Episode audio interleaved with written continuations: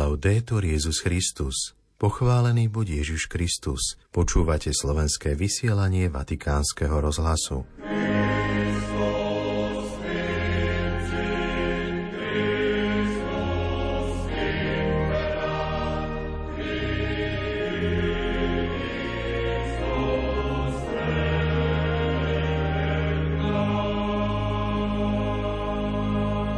Ježišova kráľovská sieň je tam, kde sú tí, ktorí trpia a potrebujú pomoc.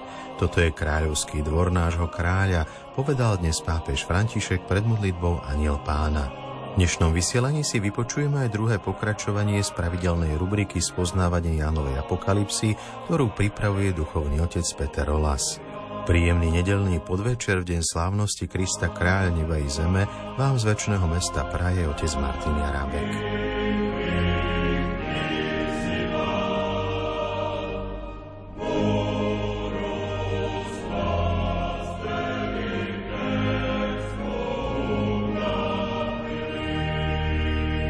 Vatikán.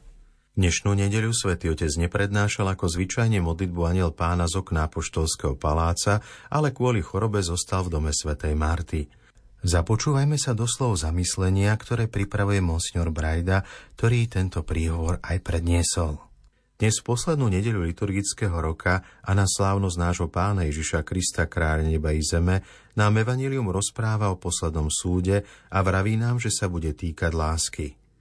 Scéna, ktorú nám predstavuje, je scénou kráľovskej siene, kde na tróne sedí Ježiš, syn človeka. Všetky národy sú zhromaždené pri jeho nohách a medzi nimi sú blahoslavení, ktorí sú priateľmi kráľa. Ale kto sú to vlastne? Čo je na týchto priateľoch také výnimočné v očiach ich pána? Podľa kritérií sveta by kráľovi priatelia mali byť tí, ktorí mu dali bohatstvo a moc, alebo mu pomohli dobiť územia, vyhrať vojny, presadiť sa medzi ostatnými vládcami, možno objaviť sa ako celebrita na prvých stránkach novín či sociálnych sieťach a im by mal povedať Ďakujem vám, lebo ste ma urobili bohatým a slávnym, niekým, komu závidia a koho sa boja. Takto by to vyzeralo podľa svetských kritérií. Podľa Ježišových kritérií sú však jeho priatelia iní – sú to tí, ktorí mu slúžili v tých najslabších. Syn človeka je totiž úplne iný kráľ. On chudobných nazýva bratmi, stotožňuje sa s hladnými, smednými, cudzincami, chorými, väznenými a hovorí Čokoľvek ste urobili jednému z týchto mojich najmenších bratov, mne ste urobili. Je kráľom citlivým na problém hladu, na potrebu domova, chorobu a väzenie, Všetko sú to skutočnosti, ktoré sú žiaľ vždy veľmi aktuálne. Hladní, bezdomovci, ktorí sú často oblečení tak, ako je im to možné, oni zaplňajú naše ulice a stretávame ich každý deň. Aj pokiaľ ide o choroby a väzenie, všetci vieme, čo znamená byť chorý, čo znamená robiť chyby a znášať následky. No dnešné evanilium nám hovorí, že človek je blahoslavený vtedy, ak na tieto biedy odpovedá láskou, službou, ak sa neodvracia, ale dáva jedlo a pitie, ošatenie, prístrešie, navštevuje, jedným slovom je na blízku tým, ktorí to potrebujú. A to preto, lebo Ježiš náš kráľ, ktorý seba nazýva synom človeka, má svoje obľúbené sestry a bratov v tých najkrehkejších ženách a mužoch. Jeho kráľovská sieň je zriadená tam, kde sú tí, ktorí trpia a potrebujú pomoc. Toto je kráľovský dvor nášho kráľa. A štýl, ktorým sa majú vyznačovať jeho priatelia, tí, ktorí majú Ježiša za pána, je jeho vlastný štýl, ktorým je súcit, milosrdenstvo a nežnosť. Tie zušľakťujú srdce a zostupujú ako olej na rany tých, ktorých zranil život. Bratia a sestry, spýtajme sa teda sami seba – Veríme, že pravé kráľovanie spočíva v milosrdenstve. Veríme v silu lásky. Veríme, že milosrdenstvo je najkráľovskejším prejavom človeka a nevyhnutnou požiadavkou pre kresťana. A napokon osobitná otázka. Som priateľom kráľa, čiže cítim sa osobne zaangažovaný v potrebách trpiacich ľudí, ktorých stretávam na ceste. Pána Mária, kráľovna neba i zeme, nech nám pomáha milovať Ježiša nášho kráľa v jeho najmenších bratoch a sestrách.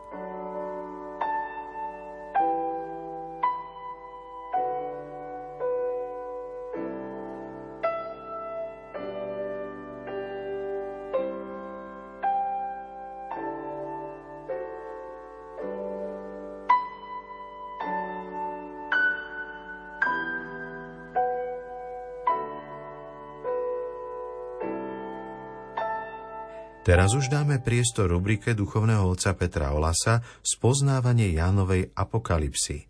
V dnešnej už druhej časti pod názvom Ježiš vychováva svoju cirkev bude hovoriť o listoch cirkvám. Drahí bratia a sestry, v tomto zamyslení nad druhou kapitolou Jánovej apokalipsy sa spoločne pozrieme na obsah prvých štyroch zo siedmých listov, ktoré Ježiš káže poslať jednotlivým cirkevným spoločenstvám. Ježiš vidí, čo tieto komunity prežívajú a reaguje na to. Číslo 7 je v symbolickej reči číslo plnosti a v posolstvách konkrétnym spoločenstvám môžeme vidieť aj posolstvo pre celú církev. Jeho usmernenia majú univerzálny charakter a preto list zakončuje slovami Kto má uši, nech počúva, čo duch hovorí cirkvám. Forma Ježišových listov je veľmi zaujímavá a vidieť v nej jeho láskavú pedagogiku a osobný prístup. Ježiš sa najprv predstaví, potom začne zvyčajne pochvalou a rozpoznaním dobra, ktoré komunita robí. Až potom prechádza k napomenutiu, ktoré je veľmi citlivé. Hovorí, mám proti tebe, že... Nekončí však napomenutím, ale ešte adresáta nejako povzbudí k plneniu jeho vôle a dá mu aj prísľub odmeny za vernosť. Ježiš ale nepoužíva akúsi šablónu, ktorú by prikladal na jednotlivé komunity. Je veľmi osobný a zohľadňuje ich momentálny stav. Tak napríklad slabej smírne nevytýka nič, iba ju povzbudzuje k vytrvalosti. Na druhej strane pyšná Laodicea, o ktorej si budeme hovoriť na budúce, potrebuje prebrať a preto Ježiš nezačína pozitívnym hodnotením, ale ide hneď k veci. Poďme sa teraz spolu pozrieť na jednotlivé listy s cirkevným spoločenstvám. Prvé z nich je spoločenstvo v Efeze.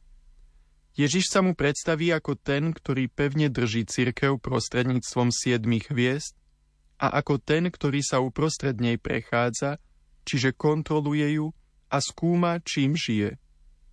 Jeho pozitívne hodnotenie Efezu je dosť obšírne – Následne dáva veľmi stručné, no zároveň vážne napomenutie.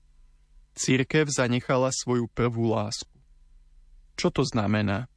Zvyčajne sa toto slovo prekladá ako prvotnú, možno aj na základe nasledujúcich slov o tom, že sa má vrátiť na miesto, z ktorého spadla, obrátiť sa a konať tak ako prv. Avšak správnejší preklad by bol pravdepodobne prvoradú lásku. Na začiatku naša láska ešte totiž nie je veľmi pevná. Ježiš tu najskôr hovorí o tom, že komunita ho už nemá ako prvoradú lásku, ale jej láskou sú iné veci. Preto ju vyzýva vrátiť sa k podstate, ktorou je on sám. List smírne predstavuje Ježiša ako veľmi empatického a vnímavého na utrpenie komunity. Tá je ponorená v úzkosti a biede, no Ježiš jej hovorí, že on ju vidí bohatú. Vidí jej napätie so židovskou komunitou, ktorá je prirovnaná k synagóge satana, a teda zhromaždeniu, ktoré nie je pravým Božím ľudom, lebo neprijalo Krista. Nehovorí jej o tom, že ju zbaví utrpenia, ale povzbudzuje ju k vytrvalosti a vernosti jeho menu a sľubuje jej za to veniec života, ktorý je protikladom tzv. druhej smrti, čiže väčšného zatratenia. Cirkev v Pergame Ježiš uistuje o tom, že pozná jej stiažené podmienky. Býva tam, kde sa nachádza trón Satana, čo je obrazné pomenovanie pre Zeusov oltár, kam prichádzali na púť pohanskí pútnici zo široka ďaleka. Chváli ju však, že sa ho aj naďalej pridrža. Chce ju zdokonaliť a preto ju upozorňuje na tých členov, ktorí sú mu neverní, lebo sa pridržajú iného učenia, ako im on odovzdal cez autority. Meč, ktorý sa tu spomína na začiatku aj na konci listu, je Božie slovo. Nie je to meč, ktorý by zabíjal, ale ktorý rozdeľuje na dve polovice. Je aj symbolom jasného rozlíšenia skutočností. Skrytá manna tu poukazuje na stratenú archu zmluvy, v ktorej bola ukrytá a o ktorej bola židovská tradícia presvedčená, že sa zjaví v mesiaštkých časoch. Môžeme v nej vidieť Eucharistiu. Bielý kamienok slúžil ako dnešná medaila, dával sa za odmenu v pretekoch, prípadne sa používal ako rezervácia na hostiny. List do Tiatyry je dosť prísny. Aj v ňom Ježiš rozpoznáva všetko dobro, ktorého je komunita schopná. Vyčíta jej však neznesiteľnú prítomnosť ženy Jezabel, ktorá zvádza ľudí na hriech. Pravdepodobne, tak ako v prípade Balaka a Baláma, aj tu ide o odvolávku na biblickú postavu starého zákona, ktorá snuje intrigy. Ježiš jasne hovorí, že jej dal čas obrátiť sa, no ona to rázne odmietla preto na ňu príde spravodlivý trest. Jej deti tu označujú tých, ktorí ju počúvajú a nasledujú, lebo sa ňou nechali zviesť. Ostatným Ježiš hovorí, že na nich nekladie žiadne iné bremeno. Majú len zachovávať to, čo treba. Listy siedmým cirkvám, z ktorých sme dnes rozobrali prvé štyri, sú úžasným prejavom Ježišovej lásky k svojej cirkvi, ktorú očisťuje slovom. Prechádza sa uprostred nej, má všetko pod kontrolou, pozná všetky pohnutky srdc a vedie ich stále väčšej dokonalosť.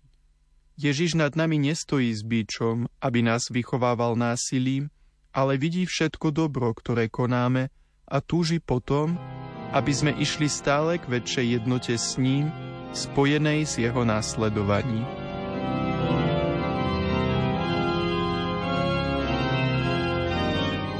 poslucháči, po slovách duchovného otca Petra Olasa sa už s vami lúčime. Do počutia zajtra. Laudetur Jezus Christus.